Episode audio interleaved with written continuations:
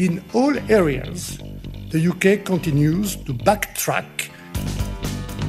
The European Union argues that, that we, be, we should be subject to rules of the club that we have left. The precondition is the level playing field. Uh, we can deliver a real Brexit that achieves our objectives. But if there is not a deal, we still need the Irish Protocol or the Northern Irish Protocol fully implemented. I'm going to miss being the pantomime villain. Hello and welcome to Brexit Republic, RTE's podcast on Brexit. I'm Tony Connolly, RTE's Europe editor in Brussels. I'm Sean Whelan, RTE's correspondent in London. And I'm Colm Ó Mongáin, RTE's deputy foreign editor in Dublin. Each week, Brexit Republic assesses all the latest Brexit developments in Brussels, London, and in Dublin. This week, another plunge in relations over the Northern Ireland Protocol as the UK once again announces it will decide itself on how to implement the protocol, and the European Commission once again threatens legal action. We'll examine how things deteriorated so quickly as the war of words deepens. And we'll remind listeners that the protocol grace periods are not the only ones in town. The UK has been applying its own grace periods for food imports and custom formalities, and they're running out in April and July. We'll hear from a customs expert on how things have been going so far for Irish companies and how tricky they're going to get. And speaking of food, we've uncovered a curious tale of reverse colonisation as a British gourmet food store in Belgium avoids closure by stocking Galtee rashers and SuperValu milk. But first, people in Ireland were greeted to the sound of a very angry Simon Coveney yesterday morning as Britain unilaterally announced extensions to the grace periods in the Northern Ireland Protocol. Let's hear from him first. Well, I mean, the difficulty is that the British government has changed their approach. Uh, and uh, unfortunately, what this means is that the EU, I think, certainly see, and, and this is not the first time this has happened, uh, that they are negotiating with a, a, partner that they simply can't trust. Uh, and, and, that's why the EU is now looking at legal options and legal action, uh, which effectively means a much more formalized and rigid negotiation process, as opposed to a process of partnership where you try to solve problems together. And so this is really unwelcome. Uh, it's the British government essentially breaking the protocol, breaking their own commitments, again, um, and uh, and the EU having to then consider how they respond to that, while at the same time ensuring that in practical terms the protocol can be implemented. So, you know, ironically, some of the things that the British government have now unilaterally decided to announce, the Irish government has been advocating for in Brussels, and in my view, we were making progress on. But the way in which the British government has done this which essentially is to ignore the commitments that they've made, the relationships that they have built uh, with the EU side, and instead to make decisions on the basis of politics in Westminster uh, and uh, in terms of some relationships, presumably in Northern Ireland as well. They have decided to act unilaterally, which is clearly in breach of the protocol and the commitments that have been made only a few weeks ago. I mean, don't forget, in a joint committee, in a formal statement at the end of that committee 10 days ago, the UK side committed to implementing the protocol properly, uh, to, to, implementing what had been agreed in December between both sides in writing, and to work together to, to interact with business leaders in Northern Ireland more thoroughly uh, to try to solve problems. And now we have a couple of weeks later, uh, with a new person in charge, taking a different direction, um, uh, and you know, leaving the EU with no option uh, but to look at legal options. Tony, to you first. Simon Coveney is saying that there seemed to be a change in British approach.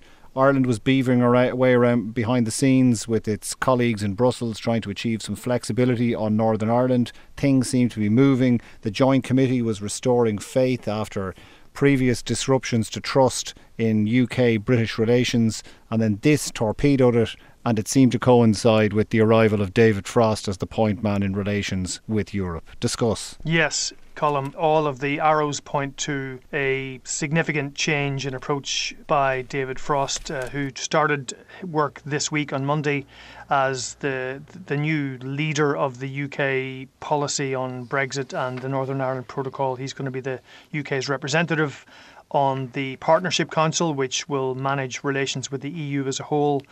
Uh, in implementing the trade agreement. Uh, and also, he's going to be uh, the UK person on the Joint Committee, which, as we know, manages the Northern Ireland Protocol. And things took uh, a turn for the worse this week when the UK, for a second time, uh, announced it would do something unilaterally on the protocol, uh, and that has caused all sorts of conniptions uh, in Brussels and, and uh, sent relations into a tailspin. And that, as you say, was a very angry uh, Simon Coveney uh, on Morning Ireland on Thursday morning.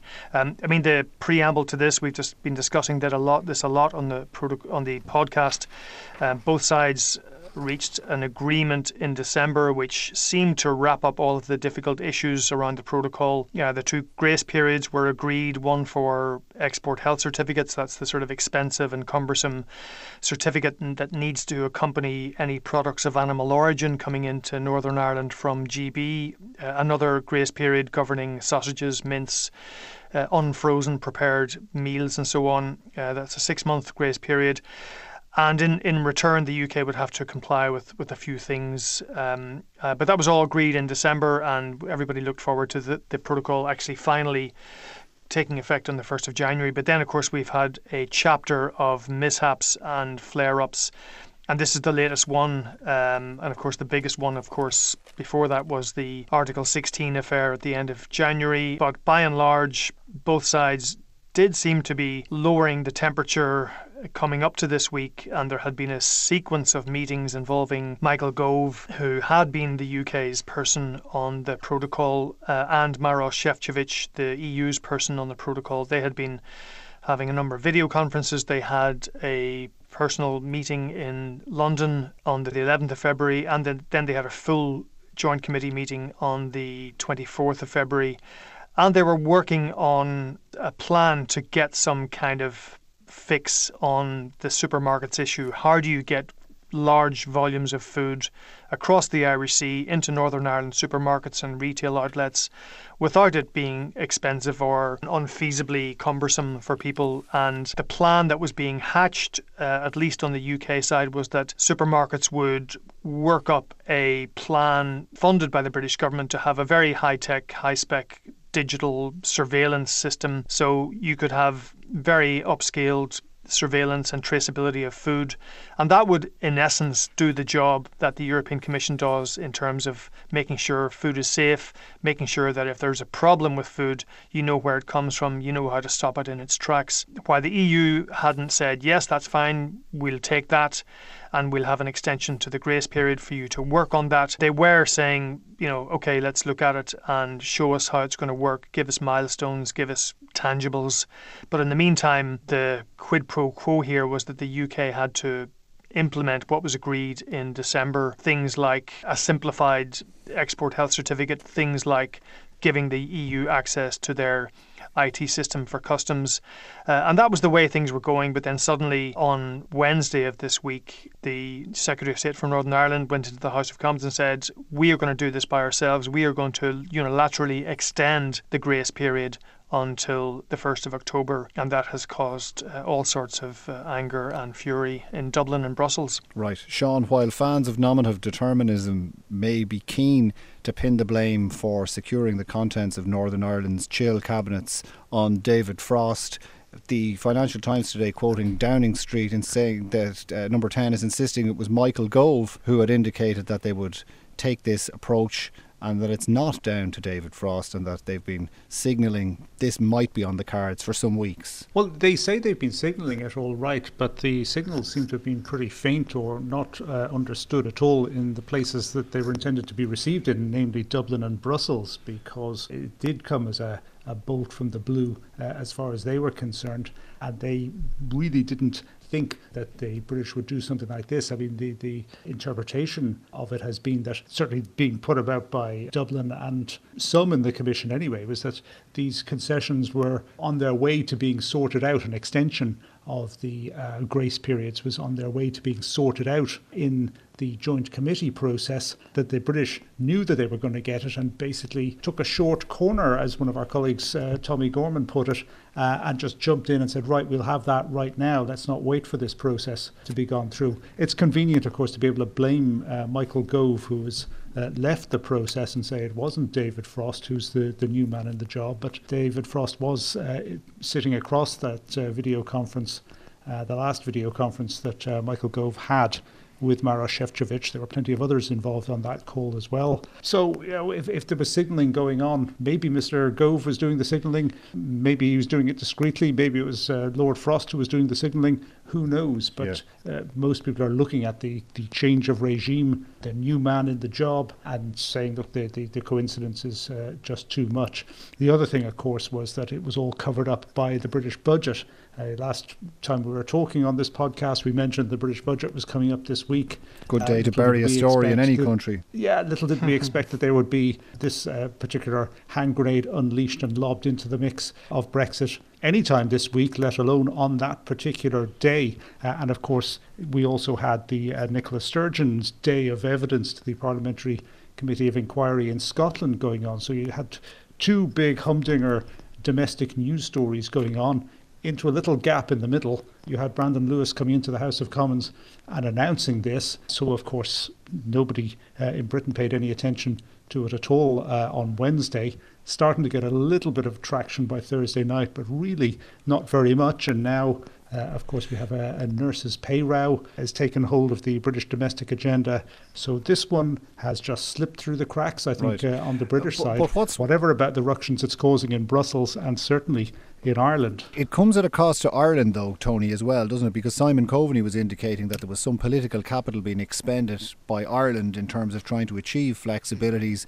and then this happens behind their back, and they're burnt, and the political capital is already burnt, and they're left with egg on their face. Yeah, because the Irish government is in a uniquely tricky situation here. It, it has to manage Northern Ireland uh, uh, in an ongoing basis, and it has to manage its relationship with, with Brussels and, and the Commission. And of course, you know, Ireland has been granted four and a half years of, of understanding from member states and the EU institutions with first the backstop and then the, the protocol you know, w- Ireland has achieved its diplomatic goal of no hard border, but the, you know there is a groundswell of opposition and discontentment in Northern Ireland about the effect of the protocol and the the the burdens and the costs of doing business and getting stuff in from GB. And if the UK does something which makes that easy, even if it's an underhand action by the UK, it's hard for the Irish government to come out and criticise the UK for something that will make life easier for ordinary people and ordinary traders. And that's why I think initially Dublin was trying to figure out how it would react. But then I think when the details of how this event emerged and the fact that David Frost didn't have apparently have the courtesy to call uh, Maros Šefčovič to tell him in advance this was coming down the tracks, what happened was that uh, an official in London called a counterpart in Brussels to say there was going to be some kind of announcement on grace periods, but as far as I'm aware, not much more information than that. So that didn't filter up to Maros Šefčovič until he saw it the next day. And given that there was a hotline created by both sides last December to deal with uh, exactly this kind of situation, uh, people are very annoyed at, at how this has happened. And it seemed kind of calculated, given that, as we have been saying, there was a track that both sides were on, which which was most likely going to deliver a solution, perhaps not the kind of solution that the UK wanted, but you know, you don't get everything in life, and, and that this was just simply thrown in there as a kind of perhaps some kind of declaration that there's a new sheriff in town. Right, but and that's uh, the way things are going to be. The UK, in, uh, in laying out its rationale for this move, and the British ambassadors writing in the Irish Times today said the rationale is that the protocol was signed in order to achieve as little impact as possible on the everyday life of communities in Northern Ireland. It's consistent with that. It's temporary. It's taken in good faith, and it's lawful. Yeah, I mean th- that's the defence that you that you get when you speak to UK officials. You know, look, the, the whole point of the protocol is that it should, you know, minimise or there should be minimal disruption to the lives of people in Northern Ireland as far as possible. Um, that's a tricky one because it, it's kind of an open ended license to dilute uh, the effect of the protocol you know ad infinitum until it becomes meaningless. And it's also something that is not it's not an article in the protocol itself. It doesn't have that kind of legal weight. It's in the preamble, so it's uh, it's more of an aspiration that both sides have signed up to. But you know, there, there's obviously the EU would look at it and say, yes, of course, we will be as pragmatic and flexible as we can. And I think what has made officials so annoyed in Brussels is that when the internal market bill bombshell dropped in September, they didn't stop talking to the UK. They kept the joint committee process going, and eventually both sides reached what the EU felt was uh, the final wrap up of all the problems in the December agreement that was that was reached on the 8th of December. Um, uh, and you know, the, and they felt that all of the flexibilities that were there had been agreed in good faith, and now the UK was just looking for more. Uh, and then again, dropping this bombshell of doing things, of going on this right. unilateral uh, track. Sean, I heard uh, Peter Foster from the Financial Times speaking to Brian Dobson on the news at one and RT earlier, and his point was, well, how did we get from a situation where Arlene Foster was selling the best of both worlds aspects of the Northern Ireland Protocol to a position where she's following the traditional unionist voice wing of unionism stroke loyalism and saying the whole protocol must go. It's an intolerable situation. It's a threat to the union. Probably because every supermarket, or pretty much every supermarket that isn't Aldi and Lidl in Northern Ireland, had difficulties getting goods in, and there are problems getting parcels uh, across uh, from Great Britain into Northern Ireland, and parcel difficulty means Amazon delivery difficulties. So this is something that touches pretty much every single household in the in Northern Ireland. Everybody buys food. Lots of people order stuff uh, to be delivered. And uh, if they're being told, sorry, you live in Northern Ireland, we're not going to deliver your parcel to you, and you can't get your favourite food stuff in the supermarkets, and you're being told it's because of Brexit, well, pretty soon you've got a major problem with the entire population and you've got an election uh, going to come up at some stage, and you've got a party that's absolutely going for your throat and looking to to uh, capitalize on the uh, situation.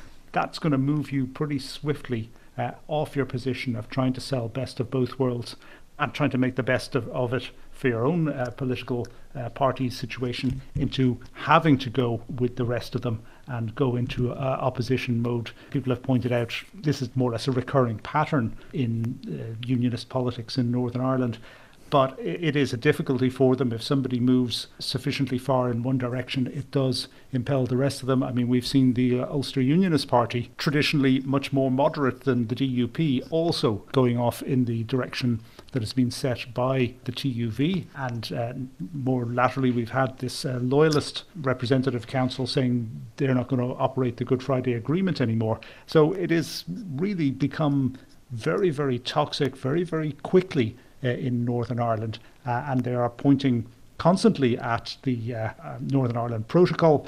But now they're fanning it out into more general attacks on the EU. Arlene Foster was on BBC Radio this morning and one of the things she was doing was linking it to the EU's vaccine politique and saying that the EU in the its quest for vaccines had triggered Article 16 of the Northern Ireland Protocol. We've talked about this at length previously, and she said uh, she considers that a hostile act against Northern Ireland, but it wasn't the only example because yesterday we had uh, a case where Italy had blocked the export of Italian made vaccines to Australia, a move endorsed by the European Union. Ms. Foster said it was another EU move to just grab vaccines, and this is the kind of uh, organisation it is. It's interested only in protecting the bloc, not in protecting Northern Ireland or the Good Friday Agreement. So right. she was being hostile towards the EU and basing a part of her attack on the vaccine policy. And again, this does go back, I'm afraid, to things that we've talked about previously. That move in late January to activate, albeit only for three hours, Article 16, that opened the door, uh, as we said it did at the time, to continuing attacks. And you hear that a lot now in Britain that the EU uh, tried to block vaccines into Britain, tried to interfere with the Northern Ireland Agreement. And there's constantly a drumbeat in the British media of the EU is doing badly on vaccines. That's all you hear. You don't hear about other countries hardly at all, uh, or the, the fact that France and Germany have now changed their policy on administering AstraZeneca vaccine to over 65s. Well, we haven't heard about Canada, which was operating a similar policy.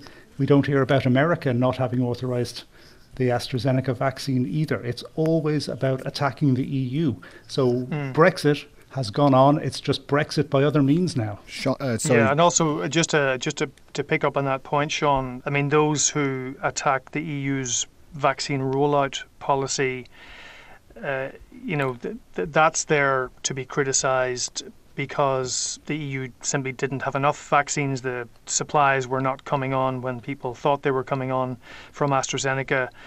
But when Italy tries to prevent that kind of thing happening by stopping those vaccines from going to Australia, then they're also criticised for that. So yeah, there, there's, it is. You're right. It's it's a, a, kind of a it's it's one lens through which the EU is being viewed, and vaccines and Brexit and the protocol are all kind of being bundled together uh, as part of a of a critique. Uh, and I think you know for that reason the Commission has been trying to find out a way to fix some of those problems. Šefčovič had been meeting business organisations. He proposed meeting supermarkets. He proposed uh, to meet uh, hauliers, port operators. Sources that I've spoken to said that the UK basically disregarded those requests for, for that latter meeting. And, you know, there is a suspicion that, you know, this is a long term strategy to keep the pressure up on the protocol, keep the confrontational spirit going, that ultimately you would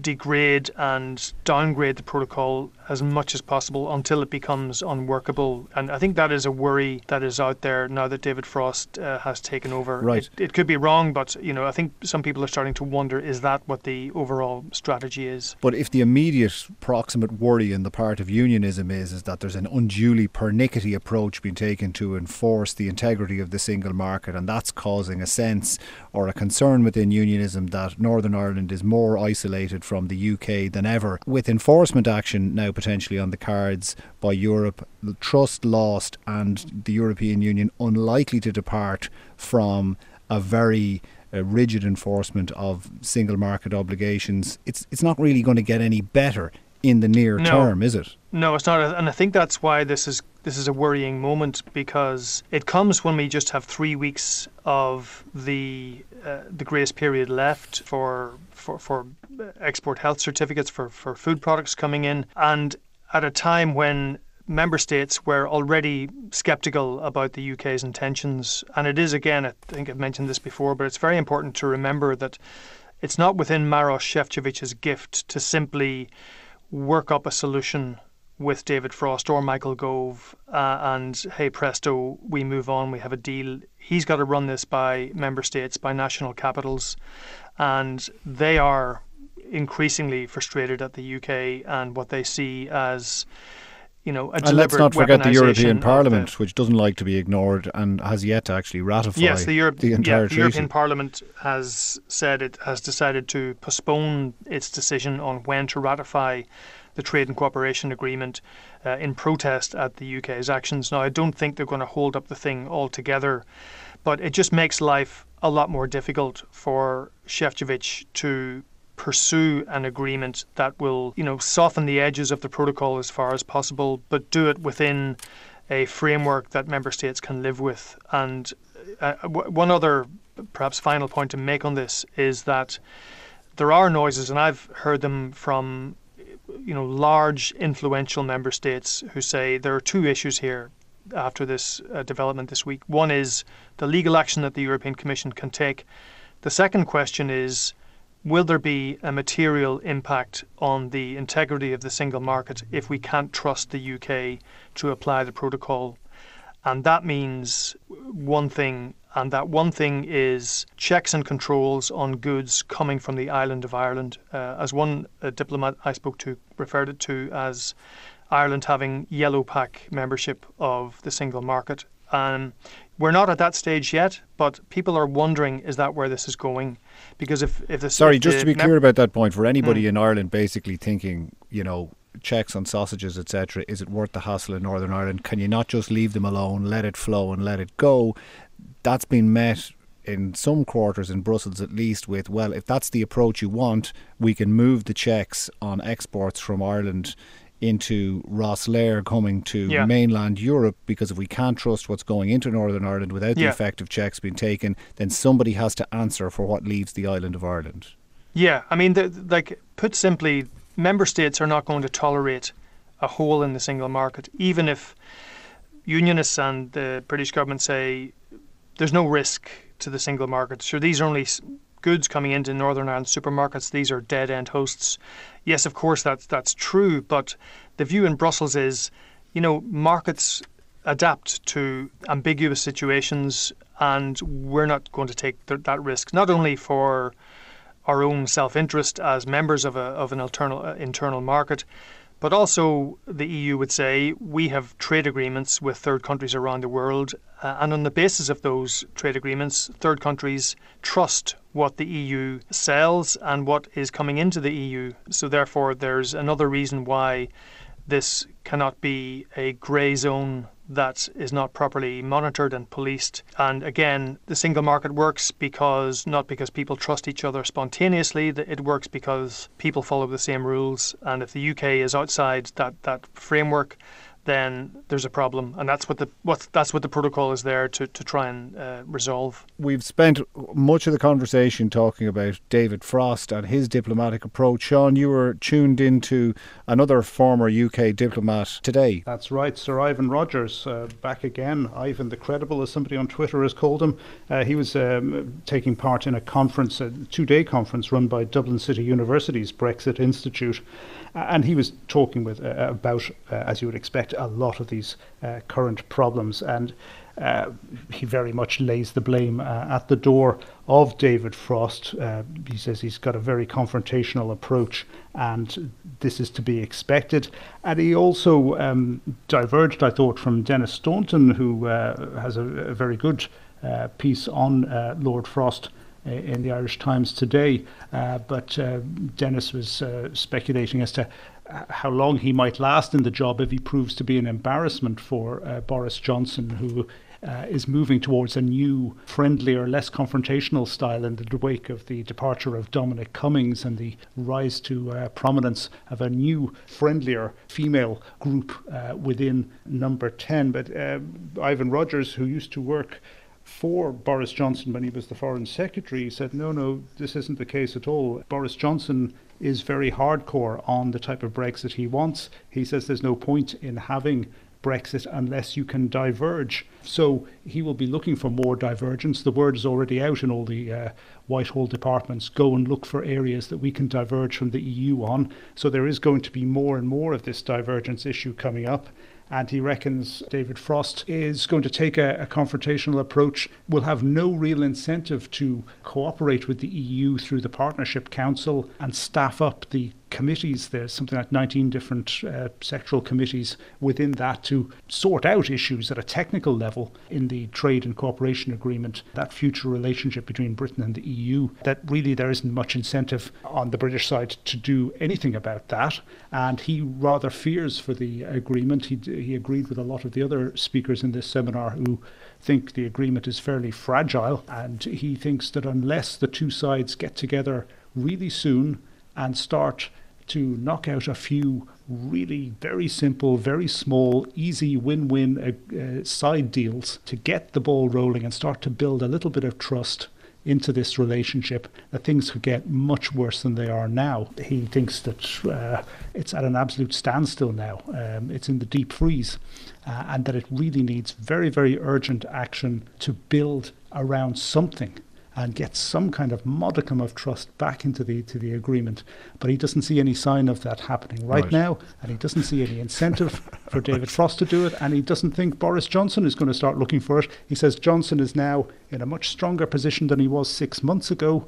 And uh, again, we're seeing opinion polls this week because, again, of the vaccination program in Britain. He's riding high in the polls and uh, has no need to start kowtowing to the EU, and that's why you get things like this unilateral action in defence of the great British sausage, but other things he thinks are going to follow from that as well, and it's going to be tough, tough, tough from now on. Right. Okay. Well, we can't actually promise a, a dose of optimism in the next section, can we, Tony? It's it's more hardship we're talking to to Carol Lynch about. Why else do people tune in? Yeah, I mean. It, we are we've been talking a lot about grace periods uh, in Northern Ireland, but there are other grace periods, and that refers to the fact that the UK haven't put their own full set of checks and controls on goods coming into the UK after the 1st of January.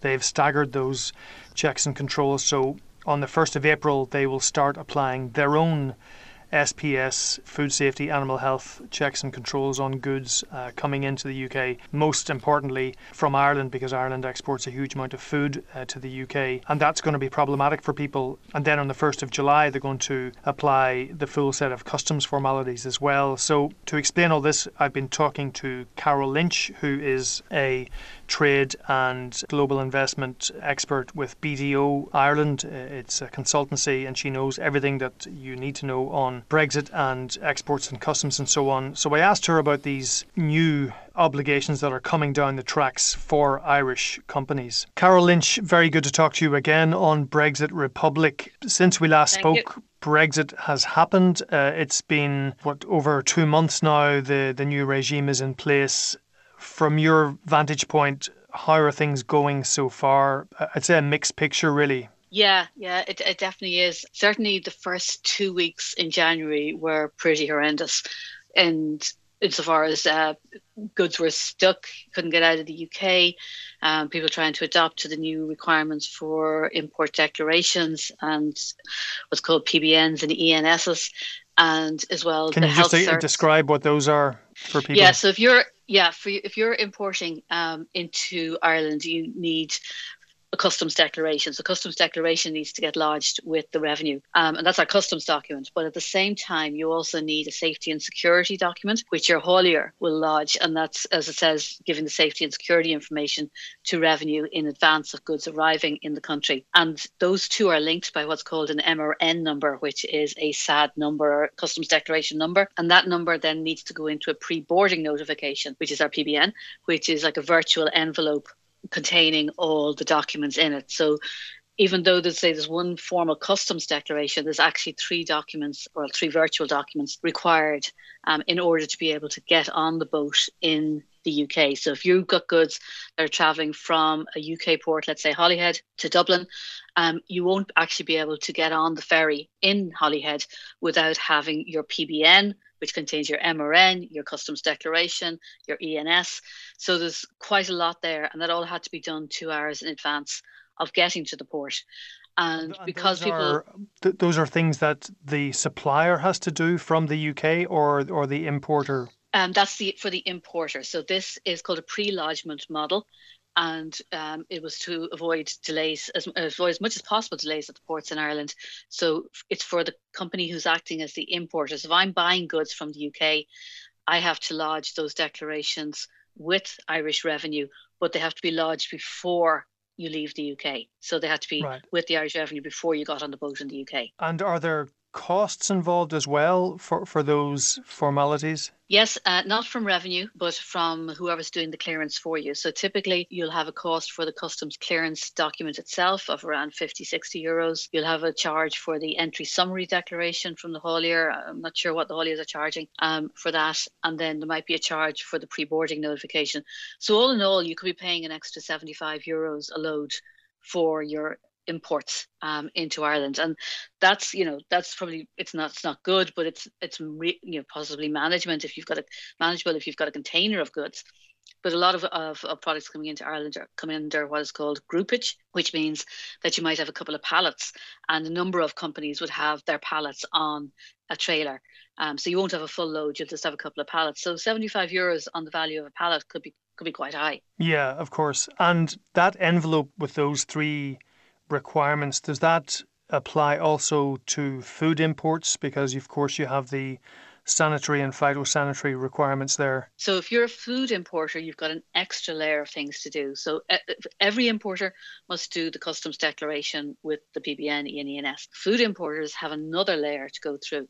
Um, so if I if you're an importer of food of animal origin or plant based products, um, what you have to do is you must get a health cert from your UK supplier, which they need to get from from a vet, and that needs to be lodged in um, what's called the traces system in with the Department of Agriculture here, and then you need to get um, a authorization, a CHED authorization from the Department of Agriculture. You must That's do that C- 24 CHED, hours. I think, isn't it? CHED, yes, exactly. Yeah. And what Um, does that stand that for need- again? I think you've got me on that. Um, too many, too many acronyms. It's to, obviously to do with agri-food imports, so we, we Yeah. can move on then to.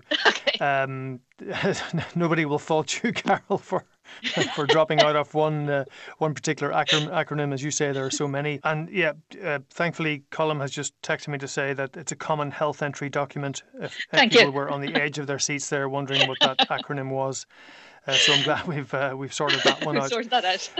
Yeah, but with all of this extra burden in the in the early weeks, I think there were reports that trucks just weren't leaving the UK to come to Ireland because they weren't getting in, or they weren't even leaving depots. Yeah, uh, and we're still seeing that. Um, we still have a number of trucks still in the UK, still haven't moved, and they're you know if, if, with food products and um, expiry dates, that's becoming a little bit more critical. But it's certainly for the first for January, a lot of products got just didn't didn't leave the UK. It was just too complicated.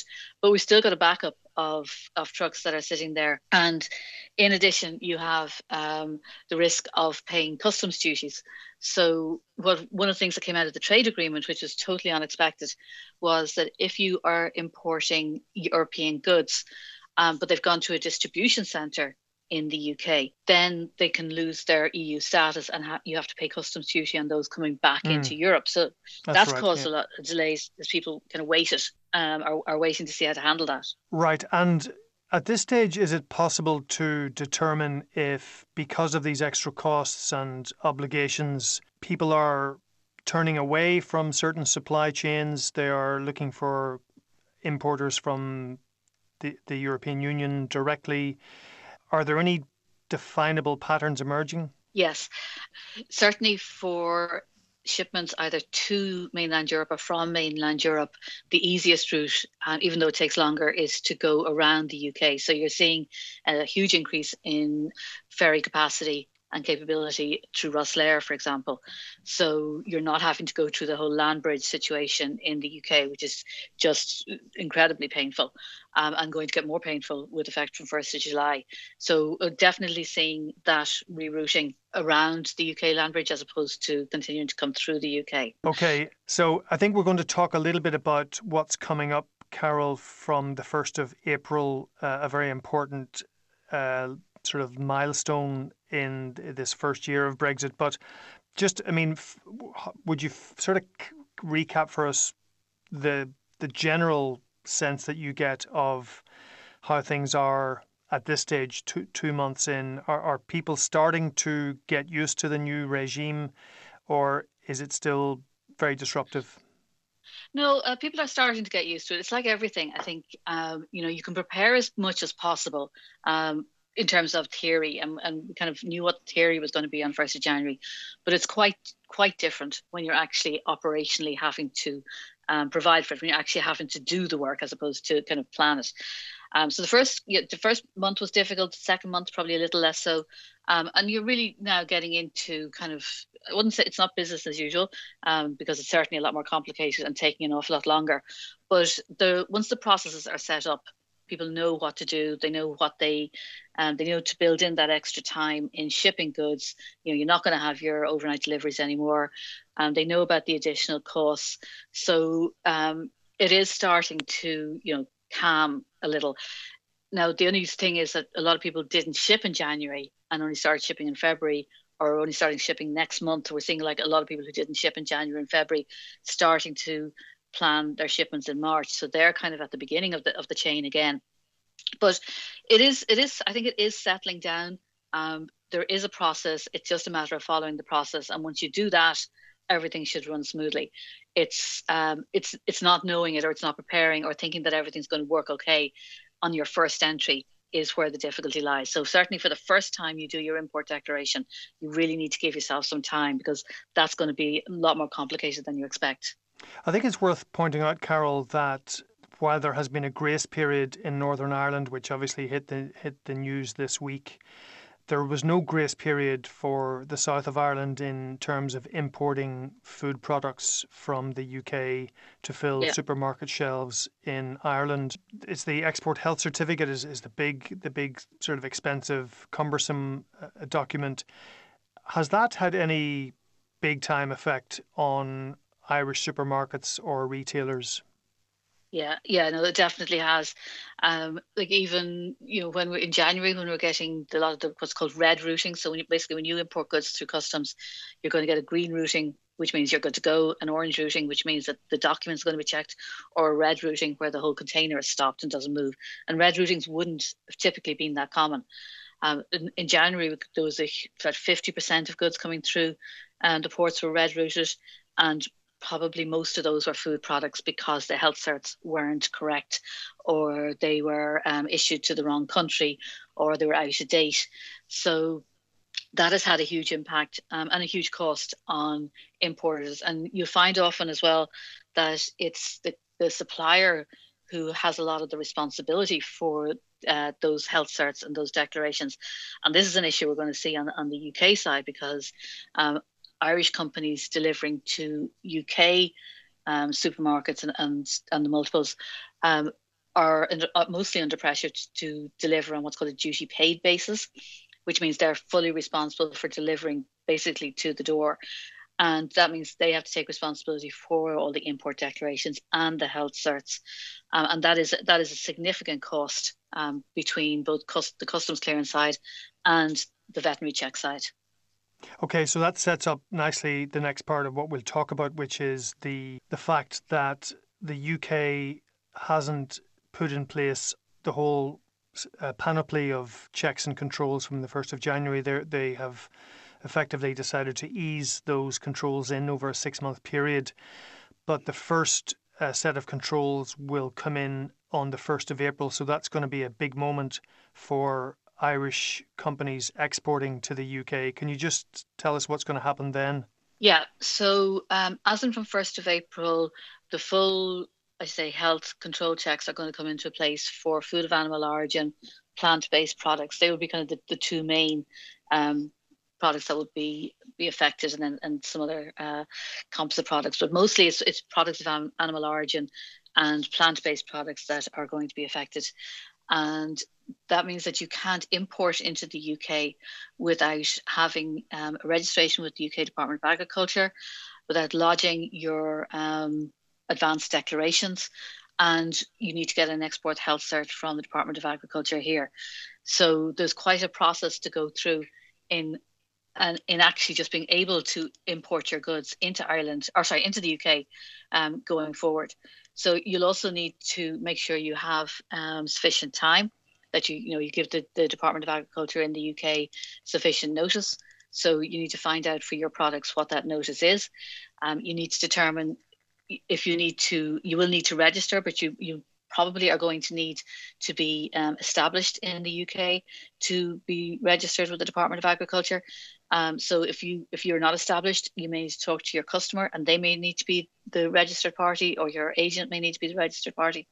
So um, quite a lot of work to do between I suppose now and 1st of April, which is only the end of this month, um, in mm. terms of actually preparing that, again, that logistics trail so that you actually have all the steps in order that you know your advance notification requirements and that you you really need to to actually just make sure that you are going to be able to import your food products into the UK in the first place. Right, that's a lot of work. I mean, are people prepared? Do you think?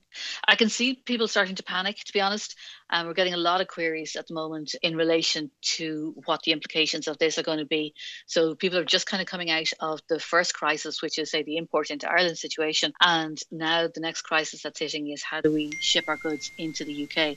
So um, in BDO, like we would be getting a lot of companies now. We would have been getting a lot of companies, say UK clients, looking to establish in Ireland in advance of the one January deadline for imports into Ireland, and now we're seeing the same in reverse, where we're getting a lot of queries from Irish companies saying, Do we need to look at our the requirements in the UK?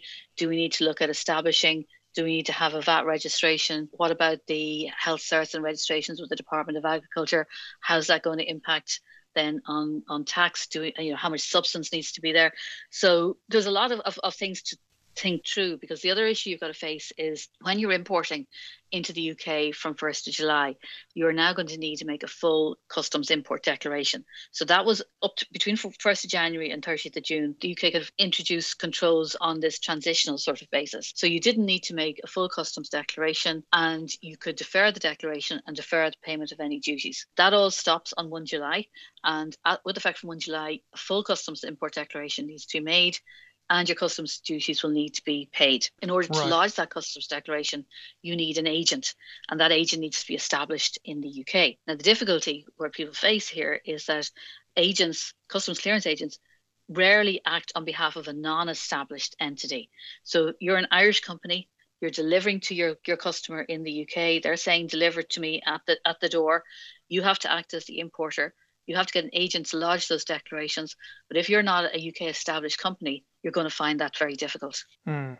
That sounds like a lot of big challenges coming up. It is, and it's a repeat really of the challenges that in Ireland up to up to one January, say from from um, the other side. Only insofar as in leading up to the one January deadline, here we didn't have all the facts. Um, we didn't know about the trade agreement really till the last minute, for example. Whereas all the facts are there now. We know exactly. Not only do we know exactly what's required, but we also know exactly what the pitfalls are going to be because we saw them here in January and February. So it's a rerun um, that's going to take place on 1 July. And similarly to where you where we see trucks being held in UK ports and not being able to leave because they didn't have the right documentation. I do expect we're going to see the same in reverse. That trucks are going to arrive at the ports. They're not going to have the correct documentation to get on the ferries to enable them to leave Ireland to get to the UK and you know that's obviously you, you don't want that. And particularly if your food products are perishable that is really um, then it becomes really critical. Yeah I, supp- I suppose the question is will this whole process simply be too much for companies and they will in a sense just turn away from that kind of trade with the UK you know, obviously our closest trading partner. It's always a worry, I think, for companies. But at the same time, oh, I suppose what I always say is we traded with the UK in this with this these type of this type of paperwork right up to 1992. So you know, it's really it's relatively recent in the bigger picture that the um, we had the single market and the ability to trade freely. So we we did have to do it before. Most countries will trade with their closest neighbor. It is definitely painful and it is definitely more expensive. But once you get the process working, then it should then it's fine. Then it just becomes business as usual. And it's very hard to turn away from your closest market. Carol Lynch, who's a partner with BDO Ireland and a specialist in customs and international trade services. Thanks so much again, Carol, for coming on to Brexit Republic and sharing your knowledge with us. You're welcome. All right, that's uh, Carol Lynch, BDO Brexit expert. God help her. Tony, you were cutting a package as we record this on Friday earlier today about somewhere Sean might have visited in his time in Brussels. I don't know, Sean, if you were nostalgic for foodstuffs from the islands when you were when you were in Brussels, or if this shop was already open. Tony, tell us about what the problem with shopping for British goods in Brussels is and how the Irish have come to the rescue. Yeah, so there's a famous, iconic British supermarket called Stone Manor, which is in a place called Everberg, a little village uh, outside, about 20 minutes outside Brussels. Sean might know it uh, from his time here. And I do. It's a Did full you? a full supermarket uh, stocked with uh, Waitrose cuisine. It was a bit of a slice of British gourmet heaven for homesick, hungry British expats working in the institutions. Did you ever did you ever don the brown brogues and push a trolley down the aisles of the aforementioned supermarket, Sean? No, I visited it once uh, out of curiosity. Um, uh, an anthropological mission. Stingy. stingy. It's not a question of stingy. It was an awful schlep from the city centre out of that, and, and to be honest, I, I have uh, no, not much taste for uh, a lot of these foods that are, are sort of iconic brands in Britain. I thought it was expensive, and uh, I, I, wasn't in the mood for paying large money for a bottle of Bovril. Got everything I needed in the the local uh, supermarkets uh, in Brussels. I lived literally next door to a bakery. Really, there was nothing out there for me. Right. Uh, okay. Definitely. Anyway, Tony, So, yeah, so they were hit really hard on the 1st of uh, January because food is classically hard hit by Brexit because of the SPS rules, the paperwork. Food supplies were either not travelling at all. They were being turned back or they were being held up at customs. And Stone Manor, which has been operating for nearly 40 years, it has a British telephone box outside the entrance. It has a, a Union Jack flag next to the EU flag. Don't see that too often these days. And a uh, an old British London taxi draped in the Union uh, colours. But they were starting to close several days a week, uh, and they closed for a week and a half. And they were confronting the possibility of going under altogether because they simply couldn't get supplies from the UK. But they got in touch with the Musgrave Group, which group in Ireland, which owns SuperValu and other outlets, and they agreed a contract to ship Irish food in that would travel all the way from Rosslare, a 24 hour sea journey to Dunkirk, and the old Dunkirk spirit, meaning that two containers of Irish food arrived at the supermarket this morning, Stone Manor, and all those empty shelves were suddenly filled with bacon, SuperValu soup, milk, Irish milk, cheese, butter, the whole works. And uh, yeah, they were very pleased, and they were saying that's the way they're going to go. They're without these Irish contracts, they would have to close down. And what once was a British gourmet supermarket looks like by degrees it's going to be taken over as an Irish uh, gourmet supermarket. So not sure if they're going to fly the Irish flag outside. We'll have to wait and see. All right. So you're speechless. that, well, Are you just hungry? No, no, no, I'm not. What's coming up in your neck of the woods in the coming week, Sean, apart from more uh, antipathy, no doubt, and diplomatic jousting? Well, that's exactly what I got to watch for. I mean, we've seen what happened in the first week uh, uh, of Lord Frost as a cabinet minister. Now we await the second week to see what happens. Can they uh, pull this one uh, around? Will it get smoothed out and sorted out, or will it get worse? And as Ivan Rogers fears, or will something else take over? I mean, as I say, nurses' pay is now top of the uh, agenda here in the domestic media in Britain. And uh, when nurses are in the firing line, uh, well, everything else takes a back seat. Fair enough. Tony? Yeah, so in the next week, the big question is are both sides going to get back to the table? David Frost and Maroš Šefčovič did speak by phone on Wednesday night, but there was no mention of a joint committee meeting before the end of March or a specialised committee meeting either, which is the sort of technical side of things. So I'm, I'm led to believe that officials are still in contact, and but they'll ha- they'll have to do something to get this relationship back on track because legal action is imminent. I'm told the European Commission could issue an infringement procedure against the UK. They could take them to the European Court of Justice. Yes, even though they're outside the EU, that can still happen under the protocol. They could also take action through the withdrawal agreement's own dispute settlement uh, mechanism which provides for arbitration, and if the UK doesn't follow any binding arbitration, then you could be in a scenario of uh, tariffs being opposed, uh, imposed by the EU on, on the UK if if, if they don't fix this particular problem. That's obviously a good bit down the track and it probably won't happen, but the Commission is pretty serious about this, so that's something we'll be looking out for next week. Okay, that's it from me, Colm Ó Mongáin, RTE's Deputy Foreign Editor in Dublin. From me, Sean Whelan, RTE's Correspondent in London. And from me, Tony Connolly, RTE's Europe Editor in Brussels. Thanks for listening.